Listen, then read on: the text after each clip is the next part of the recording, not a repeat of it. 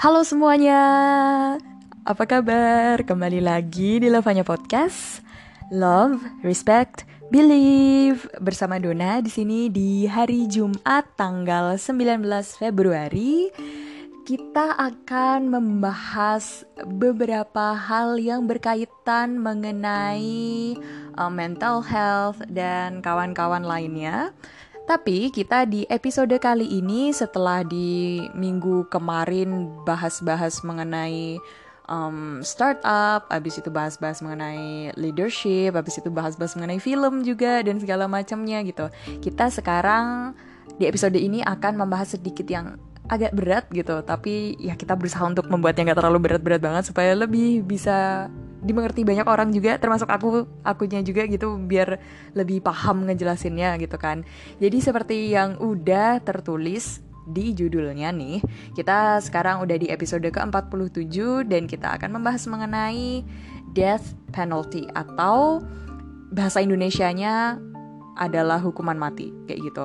Nah, jadi alasan ini semua kenapa Dona ngebawain hukuman mati ini sebagai topik bahasan hari ini ini karena hmm, aku di tahun lalu sebenarnya. Jadi pas itu itu kan banyak banget kan uh, apa drama pembahasan mengenai Joko Chandra habis itu Pinangki dan segala macem. Dan itu terus-terusan di blow up di media sosial di TV di koran-koran artikel apa pun itu.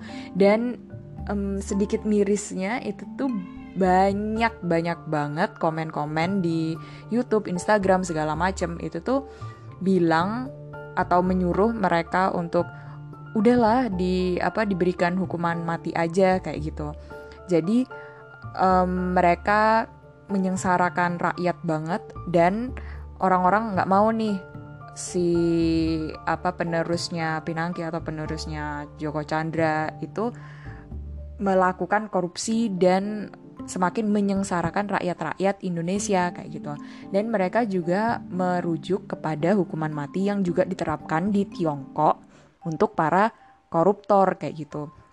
Dan sebenarnya ini eh, tergantung dari masing-masing negaranya juga ya karena kalau aku lihat ini kan dia adalah hukuman final gitu kan bagi beberapa kejahatan yang dilakukan oleh manusia gitu dan ini nggak cuma di negara-negara Asia gitu I mean ada yang kayak tadi aku bilang kan, I mentioned earlier gitu, ada Tiongkok gitu dan mungkin di um, in the States itu juga ada juga abis itu di ya intinya hampir di semua negara ada gitu. Nah cuma ini kan yang apa ya pijakan utamanya gitu kita sepakat bahwa ini adalah untuk hukuman final bagi kejahatan-kejahatan yang nggak bisa ditolerir di negara itu kayak gitu.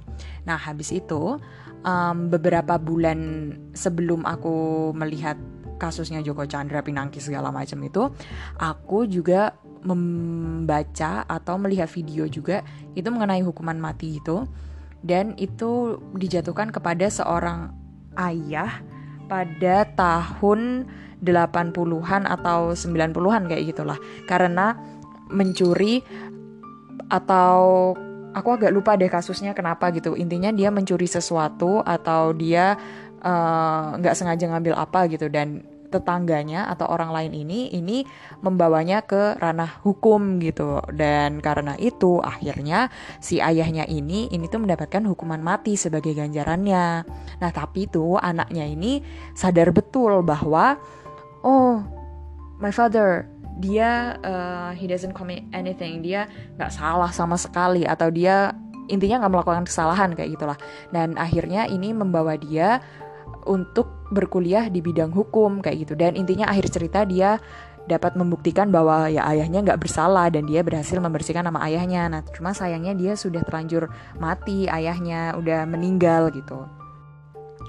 Nah, akhirnya karena itulah aku mulai bingung gitu. Jadi uh, otakku pada saat itu setelah yang kayak tahu oh, ternyata hukuman mati ini ada apa ya bisa ada kesalahan fatal kayak gitu. Ketika ada orang yang sudah meninggal karena hukuman mati tapi ternyata ditemukan fakta bahwa dia tidak bersalah kayak gitu. Lah terus kalau kasusnya kayak gitu gimana dong? Terus kan setelah yang kayak tahu mengenai itu akhirnya yang kasusnya Pinangki Joko Chandra blow up kayak gitu.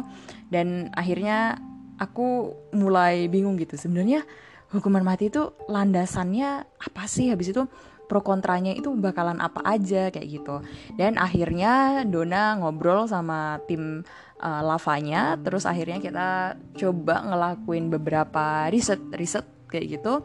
Dan akhirnya kita ya dapat gitulah intinya.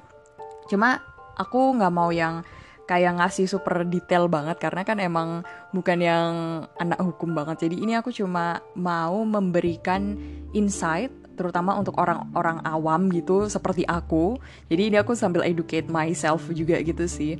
Jadi supaya kita tuh bisa memiliki at least segelintir pengetahuan mengenai drama-drama hukuman mati gitu dan bisa memberikan opini atau bisa memberikan sudut pandang yang lebih netral nggak yang kayak ujuk-ujuk langsung yo mati aja ini aja biar jerah atau apa kayak gitu karena ini nanti cukup menarik juga pembahasan mengenai jera perjeraan kayak gitu.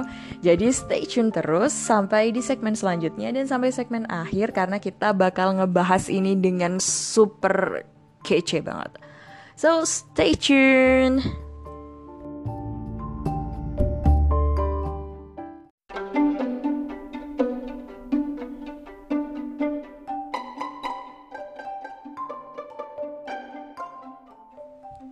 Alright, alright, alright. Jadi tadi setelah I give you a little bit overview about the reason why I wanted to bring this topic and the main goal to discuss about this topic. Jadi setelah aku mention-mention tentang itu, sekarang kita akan mulai masuk ke pembahasannya. Jadi kita akan mulai dulu dari pengertiannya dulu nih, hukuman mati gitu kan ya sebenarnya udah jelas emang namanya hukuman dan mati jadi ya udah bisa diterka-terka gitu lah ya uh, jadi intinya ini tuh adalah suatu hukuman atau vonis yang dijatuhkan pengadilan atau ya bisa juga tanpa pengadilan sebagai bentuk hukuman terberat yang dijatuhkan kepada seseorang akibat perbuatannya dia sendiri kayak gitu. Dan perdebatan mengenai hukuman mati ini ini tuh uh, selalu banget menarik perhatian halayak ramai gitu. Karena ini memang berkaitan erat banget dengan hak hidup seorang manusia. Habis itu, setiap manusia itu pasti memang memiliki hak hidup yang bersifat melekat banget sejak dia lahir gitu. Jadi intinya ini adalah kodrati dan juga juridis kayak gitulah. Oh ya, eh, ini ada di pasal 28A dan pasal 281 ayat 1 UUD 1945. Nanti kalau misalnya mau ngecek gitu kan. Atau uh, bisa juga cek di pasal 3 Duham PBB 1948. Nah, ini um, bagi manusia hak hidup ini adalah hak yang juga bisa disebut kondisio sine qua non atau um, syarat mutlak untuk menjadi manusia.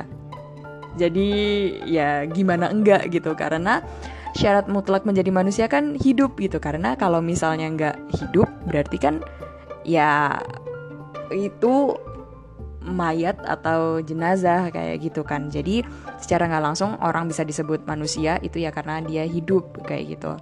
Dan um, arti yang lain nih dari hukuman mati ini juga bisa dikatakan sebagai ya hukuman yang mencabut hak hidup seseorang lah intinya. Dan ini secara nggak langsung perdebatannya dimulai karena seolah-olah hukuman mati ini menarik um, atau menyangkal hak hidup yang sudah bersifat inheren atau melekat pada seseorang kayak gitu. Dan hukuman mati ini juga seolah-olah memberikan kewenangan kepada pihak eksternal ya seperti negara atau mungkin komunitas atau society atau apa pun itu untuk mencabut um, kehidupan dari seseorang itu kayak gitu. Jadi intinya um, ini semua tuh drama atau polemik banget ya karena apa namanya?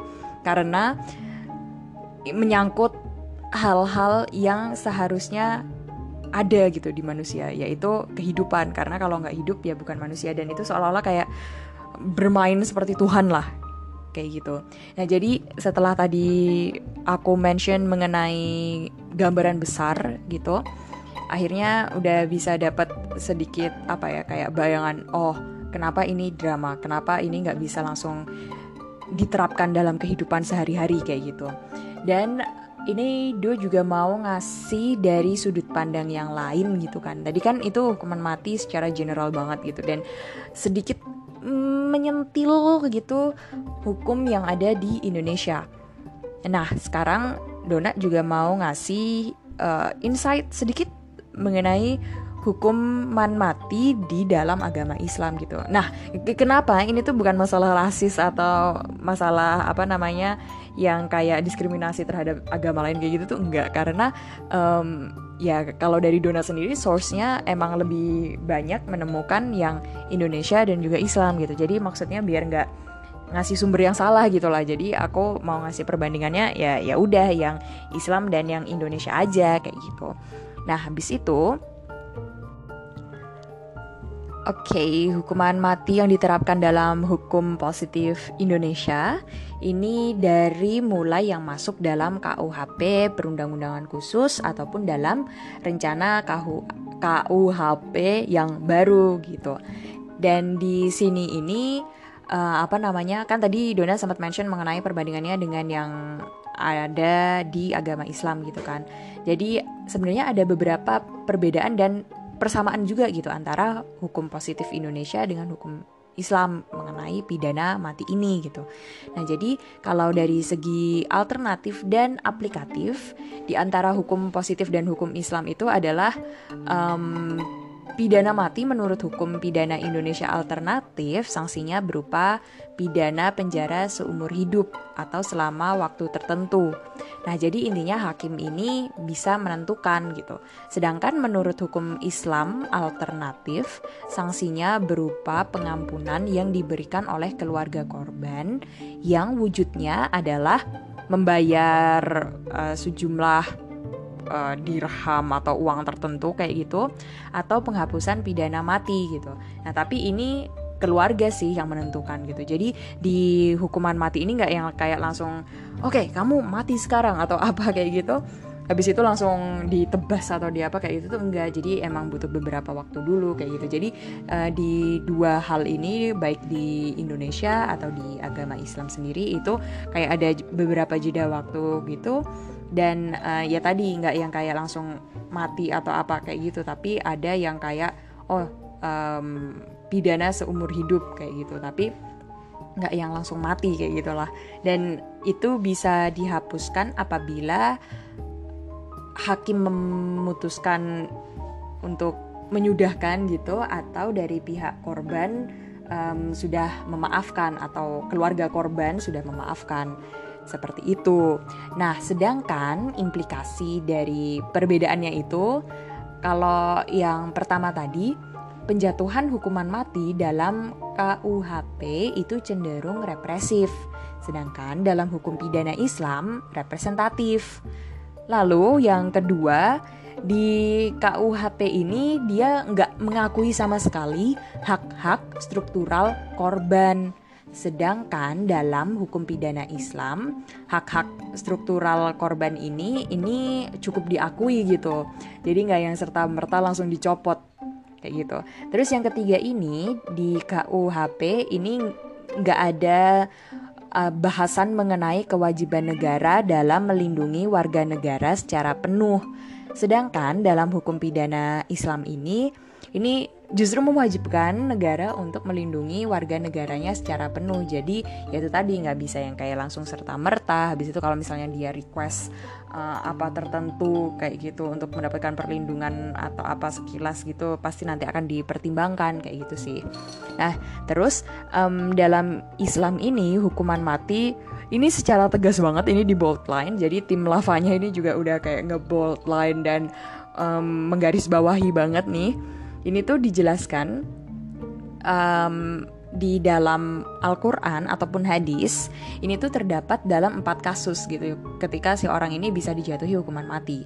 Jadi um, yang pertama itu melakukan zina muhsan, um, habis itu yang kedua ini membunuh dengan sengaja, terus yang ketiga hirabah dan yang keempatnya ini murtad kayak gitu. Nah, tapi ini juga digarisbawahi banget nih sama tim lavanya dan aku juga bahwa di dalam hukum Islam ini juga dikenal hukuman mati untuk takzir. Jadi intinya apabila hukuman mati tersebut dikehendaki oleh umum kayak gitu. Um, contohnya spionase atau residivis kayak gitu yang sangat berbahaya. Nah, itu baru uh, society bisa menentukan oh, ini bu boleh dihukum mati atau apa kayak gitu. Nah, cuma ya ini uh, garis bawahnya lainnya banget kalau misalnya tidak mendapatkan persetujuan rakyat banyak atau apa kayak gitu, ya berarti sebenarnya lebih baik nggak dilakukan kayak gitu sih karena ya mencabut hak hidup seseorang itu adalah kejahatan juga gitu kan secara nggak langsung. Nah, jadi itu tadi adalah beberapa perbandingan hukuman mati di Indonesia dan Islam ya. Jadi meskipun ya tadi Dona sempat mention juga kan, meskipun terhadap uh, apa meskipun terdapat hukuman mati bukan berarti bahwa seseorang tuh bisa menjatuhkan hukuman mati tanpa pertimbangan-pertimbangan tertentu gitu. Jadi harus beneran banget nih dikonsiderasi-konsiderasi banget mempertimbangkan banyak hal ini itu, faktor ini itu, faktor uh, keluarga, faktor apa. Pokoknya intinya banyak banget lah pertimbangannya. Nah, terus kami aku dan tim lavanya ini juga berusaha untuk mengulik gitu atau mencari tahu sebenarnya hukuman mati ini udah ada di dunia sejak kapan sih kayak gitu kan. Nah, terus kita tuh ya kalau dilihat dari di film-film atau lihat di artikel atau dokumenter kayak gitu sebenarnya ini tuh udah ada sejak zaman baula banget gitu lah. Jadi mungkin sejak terdapat peradaban manusia kayak gitu itu udah ada hukuman mati kayak gitu. Nah, jadi ini bukanlah bahasan di dunia modern doang gitu. Dan beberapa sejarah yang tercatat nih, ini hukuman-hukuman mati kurang lebih ada sembilan nih. Jadi yang pertama itu dengan cambuk kayak gitu. Jadi dipukulin itu uh, di punggungnya gitu. Terus yang kedua itu hukuman pancung kayak gitu. Itu uh, potong kepala yang kayak di medieval age kayak gitu kan. Terus yang ketiga itu sengatan listrik. Ini yang sangat hits banget sih di Amerika gitu kan. Dan um, ini juga yang di apa dijatuhkan hukumannya gitu. Pas tadi di pertama Dona cerita tentang seorang ayah yang dihukum karena mencuri atau apa terus anaknya membuktikan kalau ayahnya salah gitu. Nah ini dia juga mendapatkan sengatan listrik kayak gitu. Karena ini bagi beberapa orang dirasa lebih manusiawi gitulah ya dalam tanda kutip gitu kan. Jadi intinya dia kayak di uh, dudukkan di atas kursi habis itu dia diberikan kayak strap gitu pegangan di tangannya supaya nggak bisa lari-lari habis itu ya diberikan dialiri listrik bertegangan tinggi kayak gitu kan. Habis itu yang keempat itu ada hukuman gantung juga. Terus yang kelima ini ada anestasi gitu yaitu suntik mati kayak gitulah. Habis itu um, ada juga hukuman tembak. Ini yang sering banget ada di Indonesia hukuman tembak gitu. Cuma biasanya kalau hukuman tembak ini uh, terbidana mereka akan ditutup matanya gitu.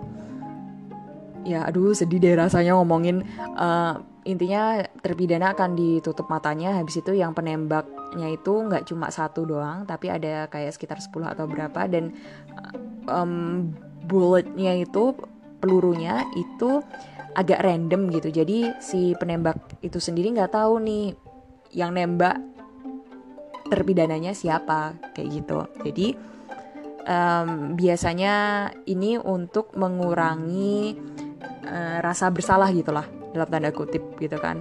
Jadi dengan random ini kan nanti si penembak nggak tahu eh tadi aku nembak ya? Atau eh siapa nembak ya? Kayak gitu sih. Jadi rasa bersalahnya sedikit berkurang kayak gitu. Terus yang ketujuh ini ada rajam dari tamanya ini kayaknya udah commonly use banget ya di Indonesia. Jadi itu dilempari batu kayak gitu tapi sampai mati gitu. Terus yang kedelapan ini hits banget di zaman World War terutama World War kedua gitu. Jadi ini adalah kamar gas gitu. Jadi orang-orang dimasukkan ke sebuah kamar lalu diberikan gas beracun dan mereka disuruh untuk menghirup itu. Jadi mau nggak mau itu creepy sih gitu. Karena ya bisa membunuh banyak orang dalam satu waktu banget gitu kan. Habis itu yang terakhir ini dengan gajah gitu. Dan ini dari namanya menggunakan gajah sebagai um, equipment gitulah untuk membunuh seseorang kayak gitu Nah, jadi kan sebenarnya drama pembunuhan ya nggak bisa pembunuhan juga ya. Drama hukuman mati ini tuh kan udah ada sejak zaman dahulu kala. Berarti secara nggak langsung bahasan ini tuh juga udah marak lah gitu. Jadi hal ini juga nggak cuma terjadi di satu atau dua negara tapi hampir di seluruh negara gitu karena pas World War aja kan juga banyak banget kan hukuman mati dijatuhkan ke indigenous people atau ke local people kayak gitu kan jadi ini bahasannya udah ada sampai tahapan internasional banget kayak gitu. Jadi um, ini membahas dari segi hak asasi manusia secara internasionalnya gitu. Jadi um, pidana mati ini secara nggak langsung bertentangan dengan ketentuan internasional mengenai hak asasi manusia, terutama pasal 3 di Duham, yaitu hak untuk hidup gitu. Nah, tapi ini terdapat pengecualian kalau yang di perspektif hukum hak manusia, hak asasi manusia secara internasional ini gitu. Jadi pengecualiannya itu terdapat di pasal 4 ayat 1 di ICCPR di derogable right dan intinya dari pasal ini adalah hukuman mati ini hanya bisa dilaksanakan dengan kualifikasi kejahatan yang membahayakan publik baik secara um, apa internasional ataupun regional kayak gitu. Jadi regional maksudnya di sini adalah nasional gitu. Dan contohnya mungkin terorisme kayak gitu dan itu kan pasti mengganggu halayak ramai gitu kan dan itu biasanya taraf nasional atau internasional gitu kan taraf yang terorisme. Nah ini uh, kalau berdasarkan yang ini tadi berdasarkan perspektif hak asasi manusia internasional ini bisa untuk dijatuhi hukuman mati kayak gitu. Nah tapi ini kalau membahas dari aspek psikologisnya um, kan setiap orang pasti memiliki psikologis yang berbeda gitu kan. Dan um, kita harus melihat dari berbagai sisi nggak cuma sisi yang kayak kemanusiaannya aja atau sisi apanya aja gitu tapi kita juga harus melihat juga dari sisi psikologisnya gitu. Nah jadi um, psikologi sosial uh, bernama Juneman Abraham ini sempat memaparkan di TVRI di acara Indonesia Pagi gitulah. Dan uh, beliau membahas hukuman mati ditilik dari aspek psikologi. Jadi menurut beliau hukum pidana mati ini perlu memperoleh masukan dari psikologi atau ilmu-ilmu sosial yang lain gitu.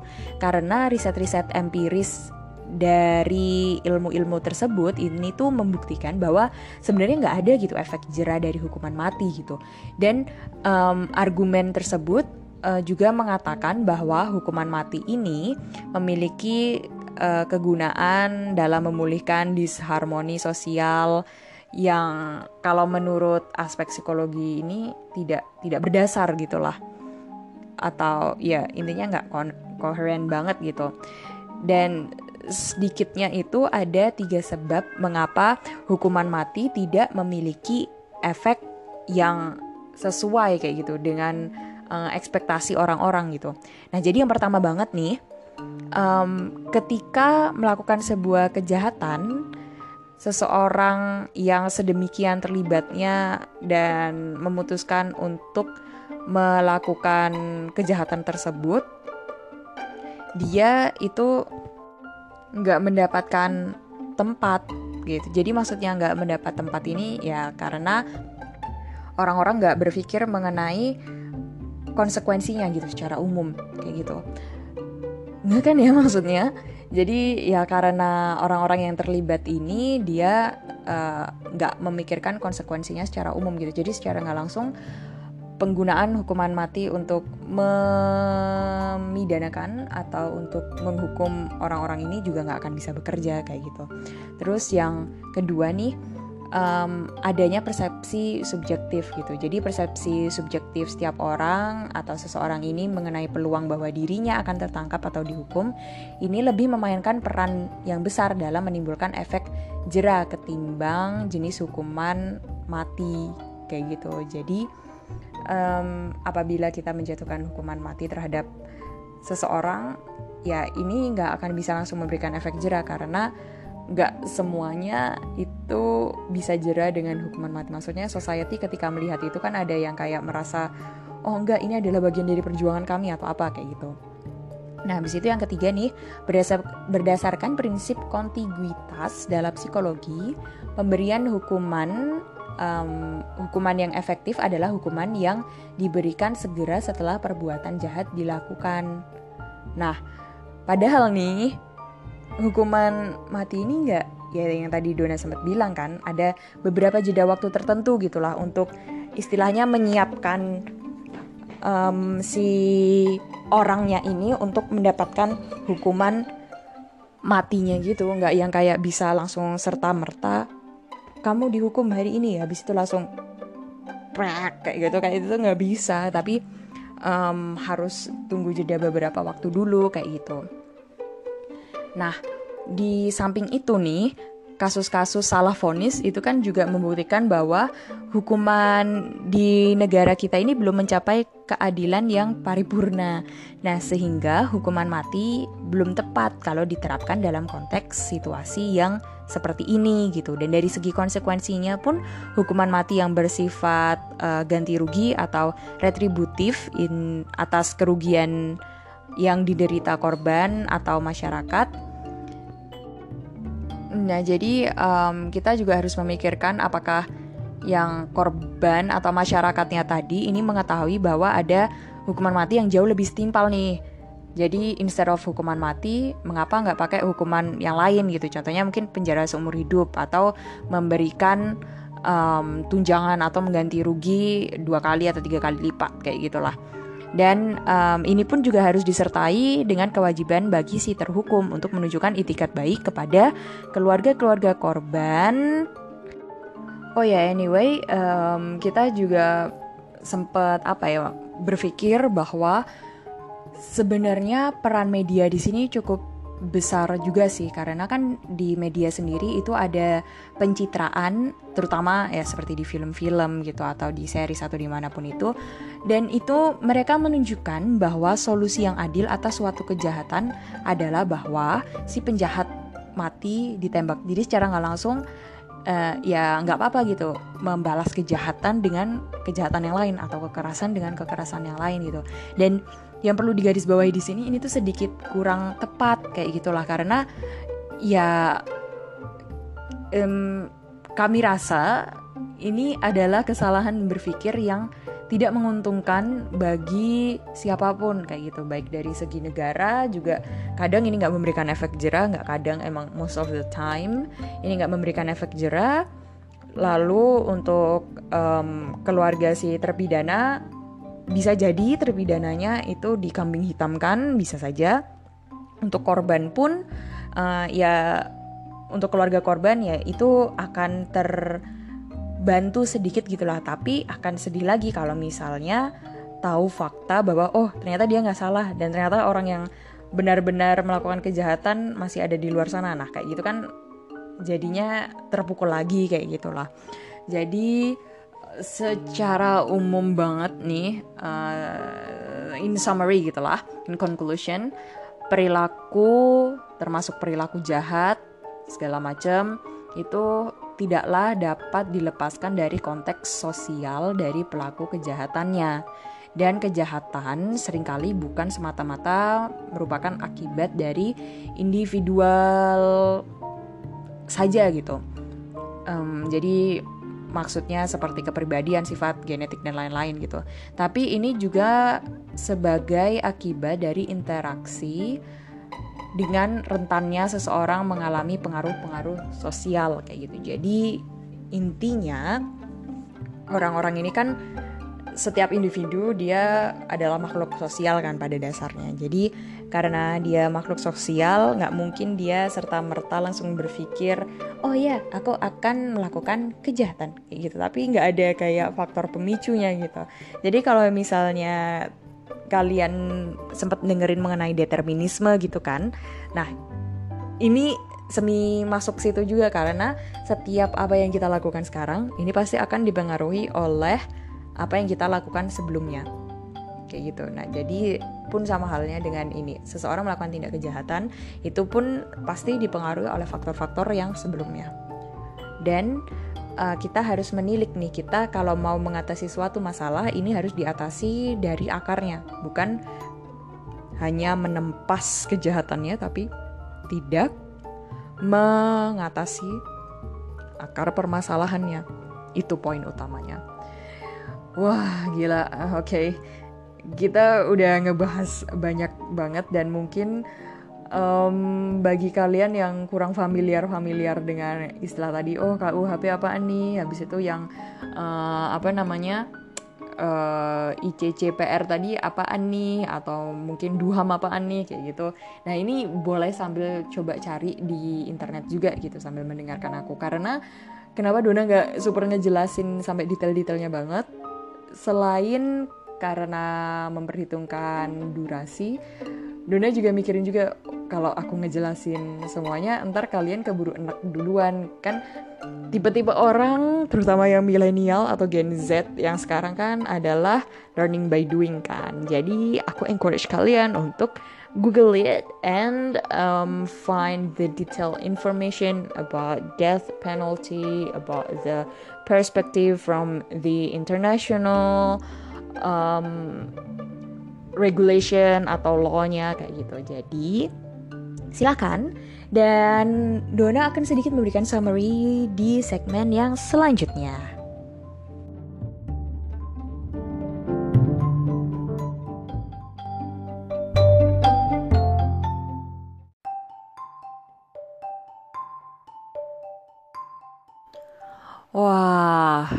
Nggak kerasa kita udah di penghujung acara banget gitu kan setelah tadi bahas yang berat-berat mengenai duham pasal ini di undang-undang Indonesia habis itu um, perbandingannya habis itu sejarahnya gitu setelah cerita panjang lebar mengenai itu akhirnya kita udah sampai di konklusinya dan semoga konklusi ini bisa recall memori kalian tadi mengenai hukuman mati gitu secara general kalau misalnya mau lebih mengetahui lebih dalam mengenai itu silahkan cek di internet langsung atau di pasal-pasal yang tadi Dona sempat mention juga gitu.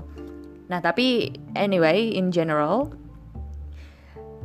hukuman mati sebagai kodrat dari manusia ini uh, tidak bisa serta merta diambil tanpa alasan yang jelas. Bahkan meskipun alasannya jelas pun itu harus mempertimbangkan faktor-faktor yang lain juga.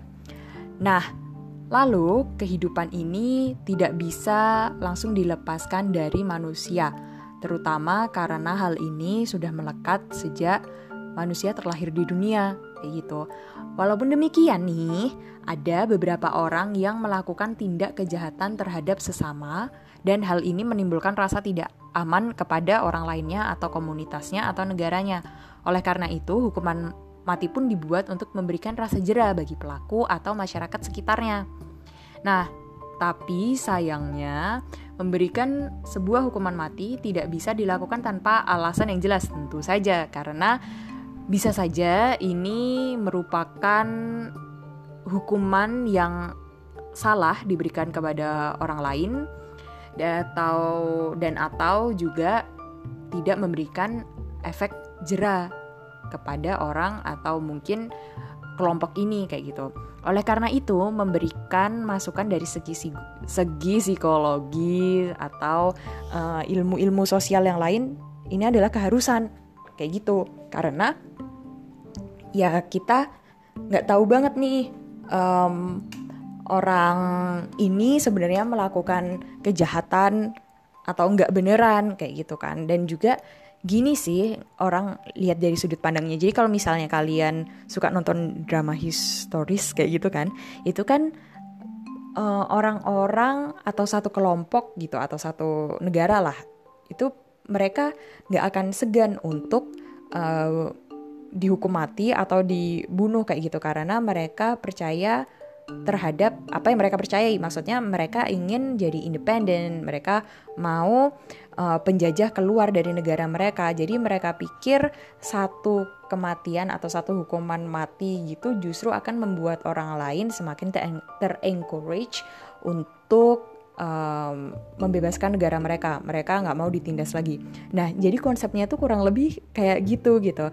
I mean uh, ketika ada satu orang yang dihukum mati, bisa saja itu tidak memberikan efek jerah, tapi semakin memberikan efek domino bahwa si orang lain yang kenal dengan orang ini yang memiliki belief yang sama, ini justru harus membela hak-hak yang dibawa oleh si terpidananya ini kayak gitu. Nah jadi kan ini ada dua sisi gitu kan. Yang satu ya kemungkinan bisa jadi efek jerah, yang satu lagi justru semakin ter-encourage yang bahwa ini nggak adil, kita membela hak-hak kita segala macam kayak gitu. Tapi dia dihukum mati, kita harus berontak, kita harus apa kayak gitu dan ya itu tadi kan kalau misalnya ini dalam efek eh, apa dalam konteks nasionalisme kan bagus gitu kan nah tapi sekarang kan maksudnya kita udah ada Indonesianya nih. Habis itu tiba-tiba ada sebuah kejahatan atau apa dan mereka percaya bahwa itu adalah yang benar kayak gitu. Jadi secara nggak langsung ini adalah nasionalisme untuk mereka tapi pemberontakan untuk kita kayak gitu. Jadi um, kurang lebih konteksnya seperti itu.